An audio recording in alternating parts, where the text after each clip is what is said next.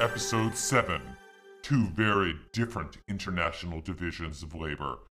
Be advised, this episode contains a racist quote. Those of you lucky enough to be inside the Hanf Museum stand amid displays concerning the use of cannabis in various cultures outside of Europe. On one wall, you could see a wood sculpture from Nepal showing a man smoking. In another, learn about Rastafarianism, and on another, about the manufacture of hashish in Morocco. Taken as a whole, these artifacts remind us how cannabis has, within so called quote unquote Western civilization, been associated with an exotic and dangerous outside.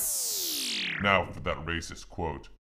Harry Anslinger, the first director of the American Federal Bureau of Narcotics, remarked, 100,000 total marijuana smokers in the U.S., and most are niggas, Hispanics, Filipinos, and entertainers. Their satanic music, jazz, and swing results from marijuana use.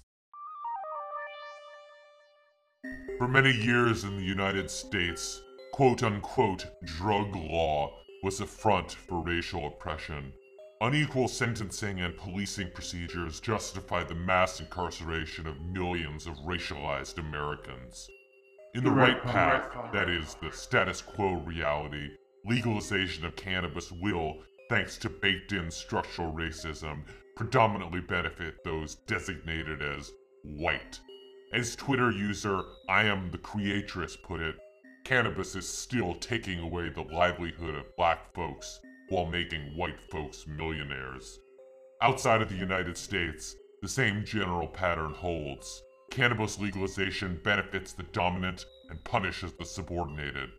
High tax structures and regulatory regimes keep cannabis wealth in the hands of the rich. The masses act as consumers and laborers for the emerging cannabis industry. The international situation in this right hand path is, indeed, quite dire. This is a reality of climate instability, energy crises, civil war, and the ever increasing risk of inadvertent global nuclear catastrophe. Since 1947, the Bulletin of Atomic Scientists have maintained a doomsday clock to measure the likelihood of a human initiated global nuclear apocalypse. When the clocks strike midnight, doomsday comes. Right now, in 2022, the clock is 100 seconds away from midnight, but on this right path, within five years, it moves ahead one minute, 40 seconds until midnight.